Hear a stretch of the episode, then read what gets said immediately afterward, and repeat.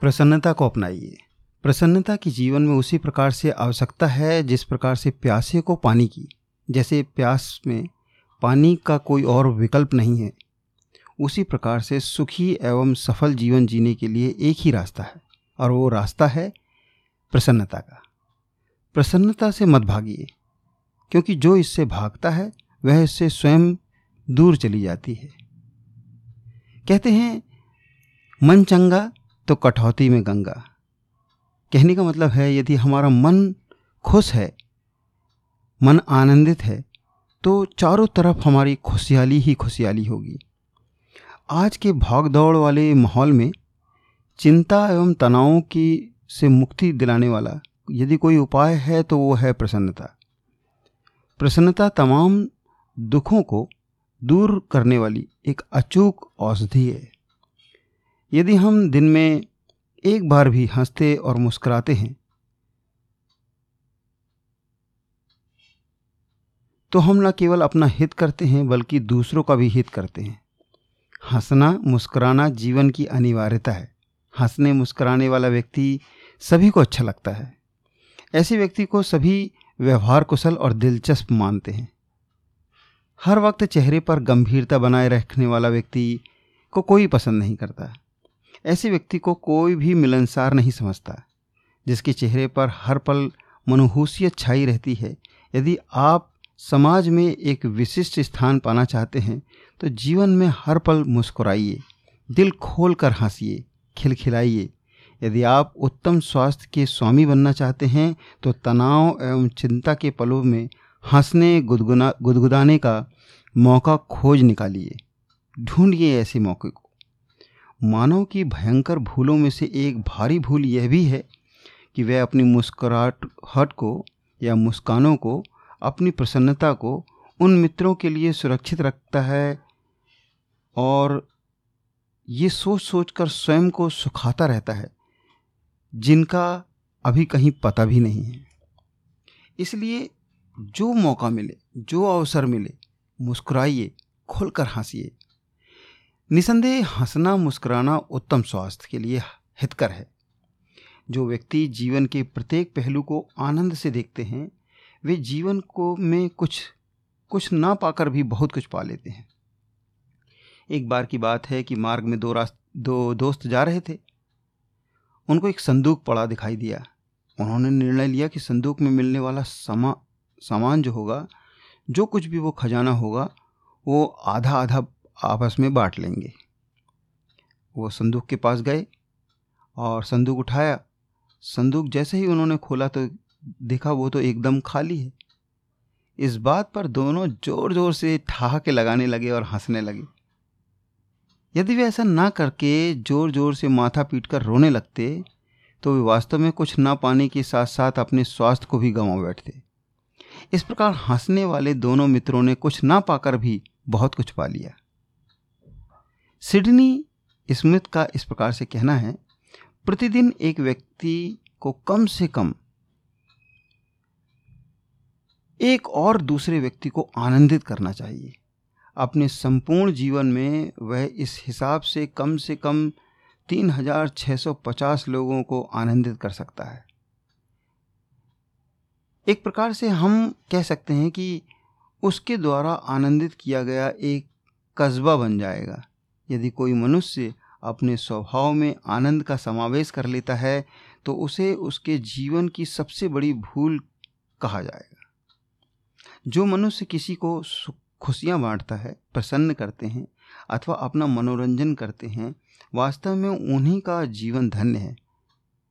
ऐसे लोग हर किसी के द्वारा प्रसन्न किए जाते हैं, क्योंकि वे कभी भी अपनी हँसी पर पहरा नहीं लगाते। जो व्यक्ति दूसरों को खुशियों को बांटता है, दूसरों को खुशियाँ देता है, दूसरों को आनंदित करता है, उसका परमात्मा भी उसकी मदद करता है।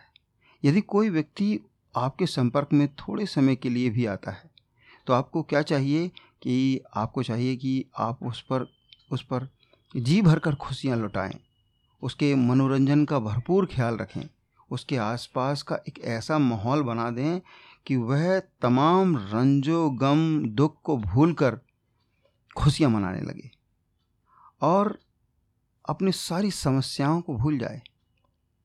इक्यावन वर्ष के, की उम्र में कोई व्यक्ति अरबपति हो गया, लेकिन किसी परिस्थितिवश वह कुछ ही समय बाद दिवालिया भी हो गया। इस पर वह संघर्ष करता रहा और जल्द ही फिर से अमीर हो गया। उसने उधार लिया हुआ कर्ज चुकाकर फिर लोगों को के सामने अपनी साख बना ली, अपनी गुडविल बना ली। इस व्यापारी से किसी ने पूछा कि वह किस प्रकार ऐसा भाग्यशाली और संपल, संपत्तिशाली हो गया है? पूछने पर उसने बताया कि उसने उत्तराधिकार में अपने माता पिता से शांत और मधुर स्वभाव पाया था। आपत्ति काल में भी हँसते मुस्कराते रहना उसकी आदत बन चुकी थी। आशा एवं उत्साह को उसने अपने जीवन का मूल मंत्र बना लिया था। साथ ही उसने बताया कि अपने जीवन की विषम परिस्थितियों में भी निराश होना नहीं सीखा है। उसकी मान्यता थी कि धैर्य एवं परिश्रम में से कुछ भी संभव हो सकता है। उद्यमी व्यक्ति के लिए कोई भी कार्य असंभव नहीं होता। उसने अपने जीवन का सबसे बड़ा रहस्य बताते हुए कहा कि उसने कभी भी आशा का दामन नहीं छोड़ा था।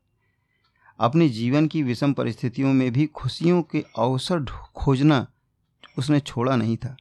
एक बार किसी देशभक्त को कारागार में रहना पड़ा तो वह वहाँ रहकर भी खुश था।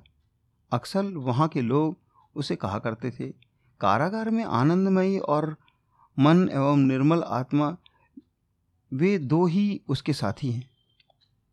पेड़ पौधों के लिए जिस प्रकार धूप ज़रूरी है, ठीक वैसे ही मनुष्य के लिए उसका विनोदी स्वभाव, उसका खुश रहना, हंसना रहना और मुस्कुराना बहुत ज़रूरी है।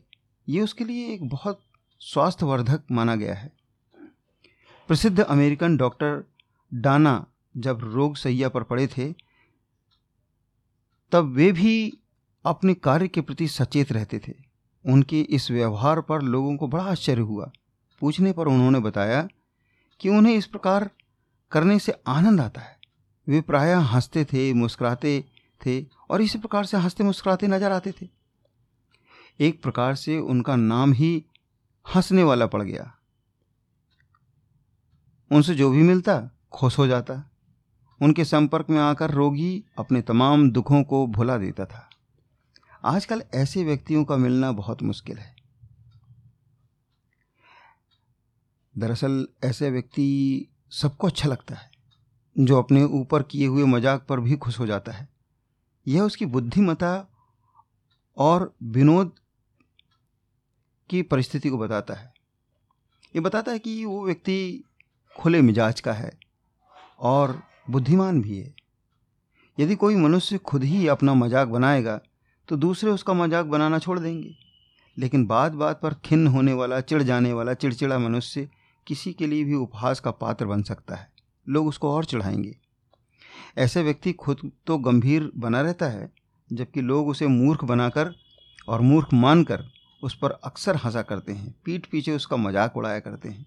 यदि किसी को किसी बात किसी बात पर इतनी हँसी आए कि वह हँसते हँसते लोट पोट हो जाए, वहीं दूसरा खड़ा खड़ा सिर्फ़ उसका मुँह ताकता रहे, तथा कुछ क्षण के उपरांत बड़ी परेशानी से सिर्फ़ फीकी मुस्कान बिखेरे तो लोग उसे या तो बहरा समझेंगे या तो मंदबुद्धि।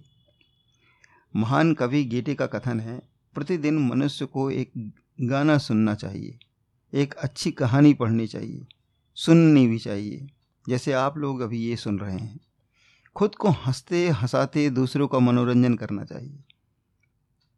इस बात से इनकार नहीं किया जा सकता है कि प्रसन्नता की खाने हमारी चारों ओर बिखरी पड़ी हैं। आवश्यकता है तो सिर्फ़ इस बात की कि हम उन खानों की खुदाई करके आनंद को निकाल लें। स्वयं देखिए, यह सोचकर देखिए कि यह उल्लास और आनंद का संदेश देने वाली है। दूसरों को प्रतिदिन खुशियाँ बांटने वाले शब्दों की अपेक्षा के बारे में एक विद्वान महिला की राय इस प्रकार से है कि इन शब्दों के अभाव में मनुष्य की ऐसी दशा हो जाती है, मानो कोई जीवित अपने क्रियाकर्म के लिए सामग्री जुटा रहा हो।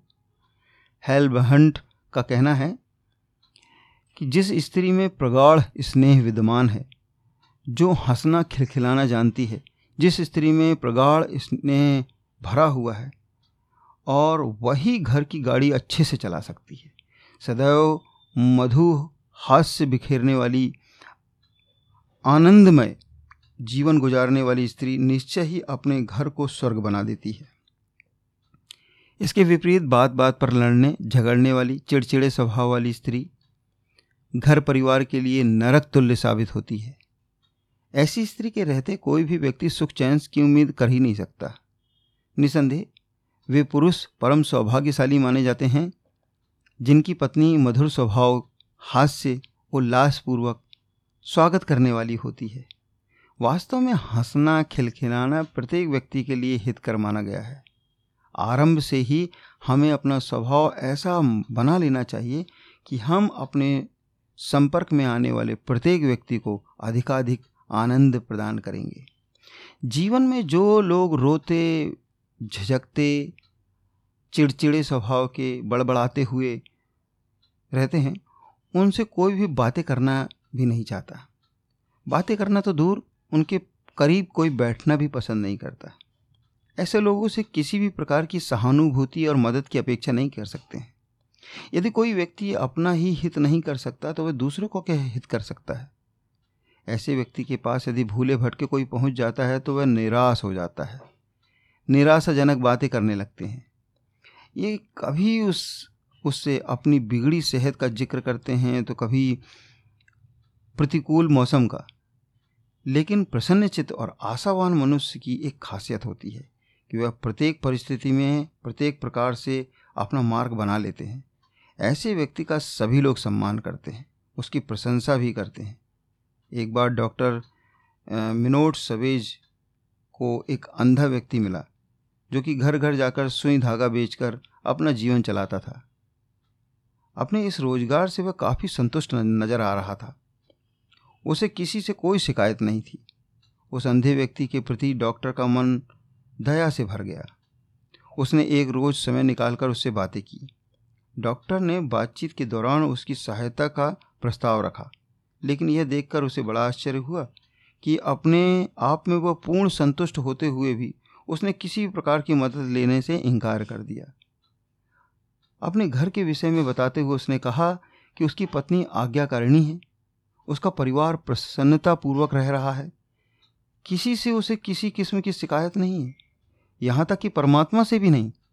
दुर्बल, रुग्ण मनुष्य के लिए प्रसन्नता की भावना उच्च स्तरीय शक्ति है।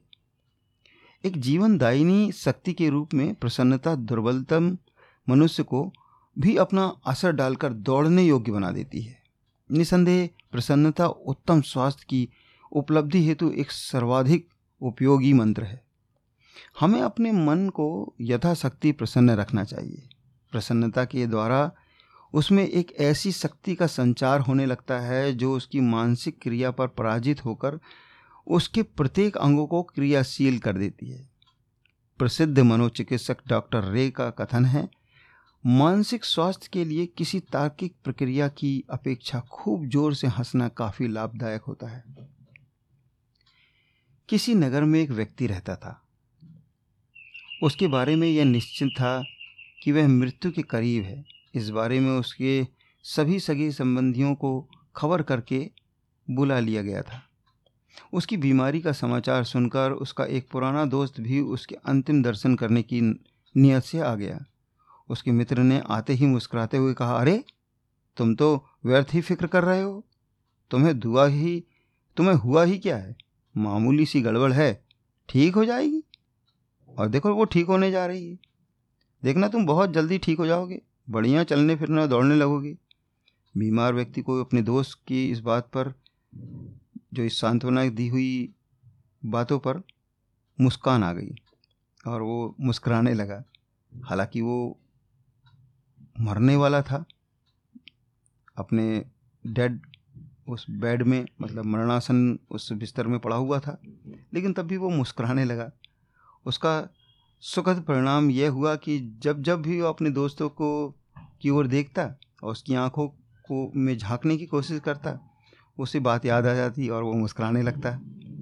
और वो व्यक्ति जो बीमार था, वो धीरे धीरे धीरे धीरे उसकी नाड़ियों में थिरकन उत्पन्न हुई। रक्त संचार चल, चालू हो गया।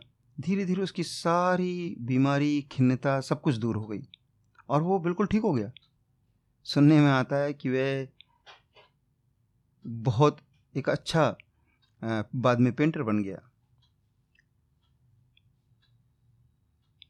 देखिए, जब हम भोजन करते हैं, खाने की मेज़ में बैठते हैं, आपस में जब यदि हम बात करें और हंसें, मुस्कुराएँ तो ये हमारे लिए एक चटनी का, एक बहुत ही अच्छा भोजन का काम देती है।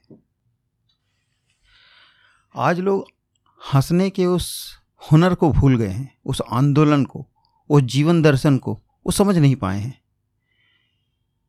शुरू से ही अपने बच्चों को खुश रहने का, आनंदित रहने का प्रशिक्षण देना चाहिए, प्रसन्न रहने के लिए अपने बच्चों को प्रोत्साहित करना चाहिए और खुद भी खूब ज़ोर से हंसना चाहिए।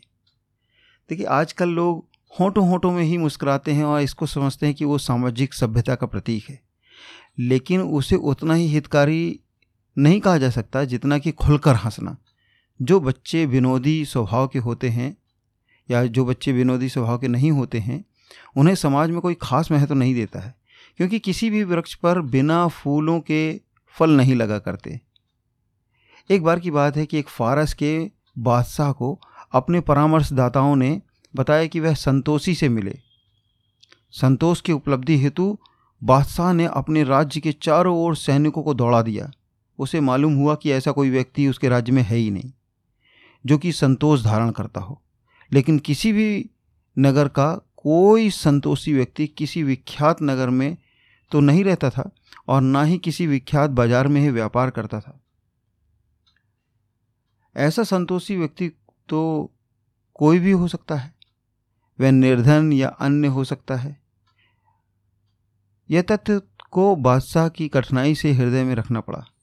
शेक्सपियर का कथन इस प्रकार से है कि जो लोग हंसना हंसाना जानते हैं, वो चिर काल तक जीवित रहते हैं। मतलब हमेशा जीवित रहते हैं। एक लंबे समय तक जीवित रहते हैं। एक अमेरिकन महिला जो कि बेहद दुखी, निराश, अनिंद्रा और अपच की से परेशान थी, बहुत से अन्य रोगों की शिकार थी। उसने निश्चय किया कि वह अपने मन की खिन्नता को, जिसने कि उसका जीवन दूभर कर दिया था दूर फेंक देगी। उसने उसके लिए निश्चय किया कि एक दिन में वह कम से कम तीन चार बार हंसेगी। जीवन की विषम परिस्थितियों में भी वह हंसने मुस्कुराने का अवसर खोज ही लेगी। ऐसा निश्चय करने के उपरांत उसने खुद को इस कार्य के लिए प्रशिक्षित किया। जरा जरा सी बातों में वो खुलकर हंस पड़ती। हालाँकि उसके कमरों में, वह अकेली रहती थी। फिर भी वो दिल खोल कर हंसती थी। वह अपना सारा समय प्रसन्नता से गुजारती थी। उसके परिणाम स्वरूप वह शीघ्र ही सेहतमंद हो गई। इस प्रकार उसने जीवन की खोई हुई खुशियाँ प्राप्त कर ली, वापस प्राप्त कर ली। मनुष्य के लिए दुख, भय, चिंता आदि बड़े शत्रु माने गए हैं। उन सभी को दुष्प्रभावों के खिलाफ जो कि हमारे मस्तिष्क के को उदास व सुस्त बनाते हैं, हमें उसी प्रकार से संघर्ष करना चाहिए, जैसे कि हम अपने दिल में पनपने वाली किसी अपराध भावना का विरोध करते हैं, तथा उसके साथ संघर्ष करते हैं।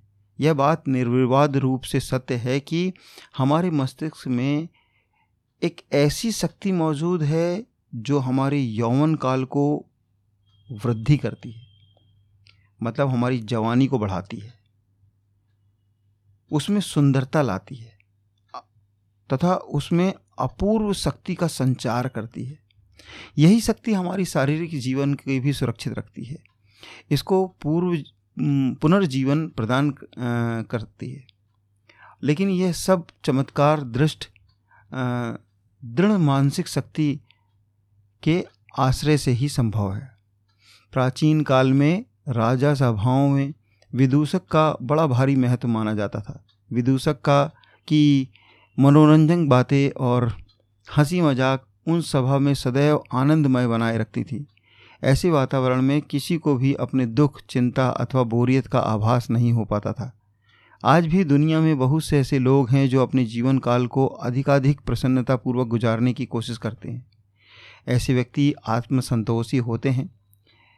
इसके विपरीत कुछ ऐसे लोग भी दिखते हैं और दिखाई देते हैं, जिनके पास जीवन की संपूर्ण विलासिता, ऐसो आराम की सामग्री, सब कुछ विद्यमान है तो भी वे दुखित प्रतीत होते हैं।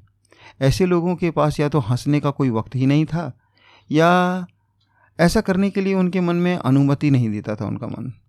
देखने में वे सब प्रसन्न लग सकते हैं, लेकिन उनकी अंदरूनी हालत कुछ और ही होती है। निश्चय ही उन्हें सौभाग्यशाली कहा जाएगा जो कि आत्मसंतोष रूपी से जादुई दीपक को हासिल कर लेते हैं। अपनी छोटी सी उम्र में ही ग्लैड स्टोन ने जीवन के उज्जवल पक्ष को देखना शुरू शुरू कर दिया था। वह ढेरों सार्वजनिक चिंताओं से ग्रस्त होने के बावजूद अपना अधिकांश खाली वक्त अपने मित्रों के साथ हँसी मज़ाक करके अथवा चुटकुल्ले पढ़कर बिताते थे। इस प्रकार वह रात्रि काल में भी बिना किसी तनाव की गहरी नींद में सोते थे। अपने बूढ़े दिखने वाले मित्र के से एक संपादक ने इस प्रकार से कहा, क्या तुम बिलियर्ड जाने का भी वक्त नहीं निकाल पाते? देखो, मैं तो सुबह और शाम तक मनोरंजन करता रहता हूँ। दरअसल ये सब मनोरंजन का ही साधक माने जाते हैं। हमें अपने व्यस्त जीवन में मनोरंजन के अधिकाधिक अवसर खोजकर उनका भरपूर लाभ उठाना चाहिए, क्योंकि प्रसन्न रहने के लिए मनोरंजन बेहद ज़रूरी है। आनंदित प्रसन्न चित्त तथा आत्मसंतोषी व्यक्ति के घर में शेष सभी सदस्यों की चित्त वृत्ति भी स्थिर रहती है। यदि गृह स्वामी प्रसन्नचित और आनंदित है तो घर के तमाम सदस्यों में भी प्रसन्नता बिखर जाती है।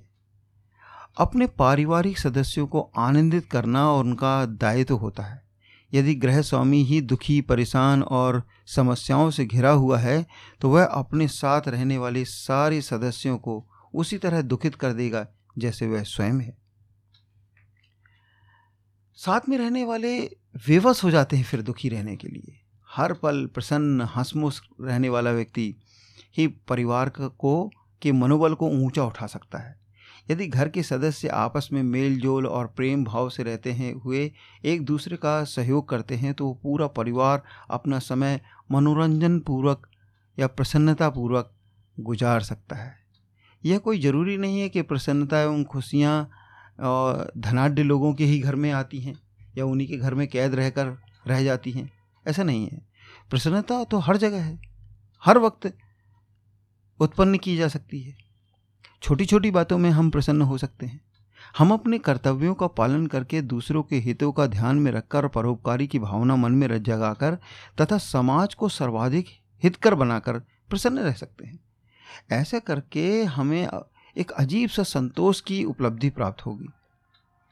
यदि हम अपने कर्तव्यों का निर्वाह पूरी श्रद्धा और लगन के साथ करते हैं तो प्रसन्नता एवं आनंद पल भर के लिए भी हमारा साथ नहीं छोड़ सकता। यदि हम अपने तमाम सपनों को साकार करना चाहते हैं, यदि हम अपने साथ साथ समाज एवं देश के हित चाहते हैं तो हमें जीवन के व्यस्तम माहौल से भी कुछ ऐसे पल निकालने होंगे जिनमें हम दिल खोल कर हंस सकें। हमें हँसी के खजाने को लुटाने में कभी भी कंजूसी नहीं करना चाहिए। चिंताओं और दुखों से मुक्ति पाने के लिए प्रसन्नता एवं मृदुहास से बढ़कर और कोई हो नहीं सकता।